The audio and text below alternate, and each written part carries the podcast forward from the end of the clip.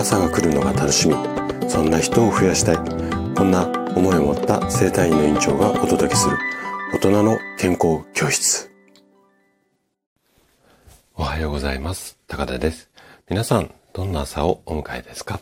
今朝もね、元気で心地よい、そんな朝だったら嬉しいです。さて、今日もね、腰椎滑り症を食事で治す、治すっていうか楽にする、そちらのシリーズをお届けしていくんですが、今日は腰椎滑り症を楽にするみっつの栄養素、こんなテーマでお話をしていきます。えー、腰椎滑り症をまあ楽にする、改善するためには、こんなみっつの栄養素が重要な役割を果たします。まずひとつめがカルシウムとビタミン D。で、ふたつめがオメガスリー脂肪酸。で、みっつめが抗酸化作用がある、まあ食べ物ですね。で、今日からはこの腰椎滑り症を楽にするためにこう大切なみっつの栄養素。あとは、こう慢性的な不調で、特に腰痛に関連ある栄養素について、今日からね、何回かに分けて詳しくお話をしていきます。まあ、腰椎滑り症って言われていなくてもですね、慢性的な腰痛で悩んでるよっていう方には、とってもね、役に立つ内容だと思いますので、ぜひね、最後まで楽しんで聞いていただけると嬉しいです。じゃあ、早速、ここから本題に入っていきましょう。で、先ほどもお話しした通り、腰椎滑り症の改善にはみっつの栄養素が重要な役割を果たすんですね。えー、カルシウムとビタミン D、オメガスリー脂肪酸、あとは抗酸化作用のある食材です。で、この後ね、詳しく深掘りはしていくんですが、今日さらっとだけね、このみっつのうーんことについて、えっと、さらっと概要をね、お話をしていきたいなというふうに思います。で、えっと、あ、ごめんなさい。概要っていうよりも今日はカルシウムとビタミン D の重要性についてね、詳しくお話をしていこうかなと思います。これね、概要最初にお話ししようと思ったんだけども、まあわけわかんなくなっちゃうと思うので、一個ずつ順番に説明をしていきます。で、今日はカルシウムとビタミン D ですね。で、えっと、カルシウムとビタミン D っていうのは、腰椎滑り症、または腰痛を楽にするためにとても大切な栄養素になります。で、なんでかっていうところをね、この後深掘りをしていくんですが、まずカルシウムですね。こちらはもう皆さんもご存知の通り、骨を元気にする、こんな栄養素なんですよね。で、カルシウムを積極的に摂取することで、まあ、腰椎滑り症って、まあ、背骨が変形してしまう。ということ、こういう病気なので、このあたりの変形を防ぐことができます。で、もしね、あなたの体が慢性的にカルシウムが不足していた場合、骨密度っていうやつ、要は骨がスカスカになった状態になってしまって、背骨がグラグラしやすくなってしまいます。なので、腰椎滑り症の症状がね、悪化する可能性があるんですよね。だからこそ、カルシウムっていうのはすごく大切ですよっていうのが、まずこのカルシウムに関する理由です。で、次、ビタミン D なんですけれども、このビタミン D っていうやつは、骨にとって大切なカルシウムの吸収を助ける働きがあるんですよね。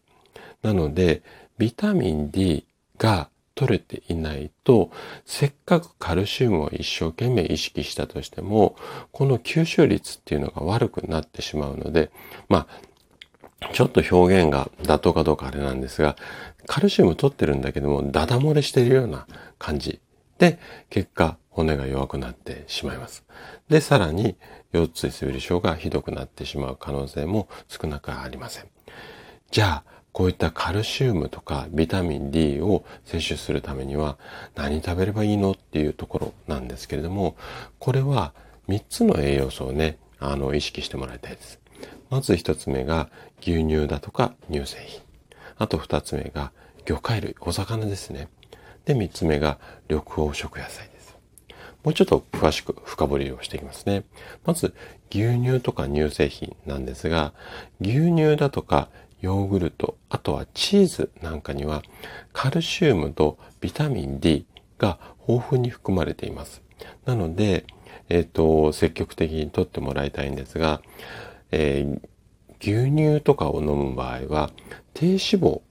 うん、まあ牛乳だけに限らずかな、あの脂肪分が多いとどうしても余計なおまけもついてきちゃいますので、できるだけこの牛乳とか乳製品は低脂肪のものを選ぶようにしましょう。あとね、胃腸が弱い方はこのあたりを積極的に摂ってしまうとちょっとねお腹緩くなる可能性がありますので、もし胃腸が弱いっていう方はうん牛乳とか乳製品ではなくて他のものを積極的にまああの摂取するようにしてみてください。はい、じゃあ二つ目、お魚ですね。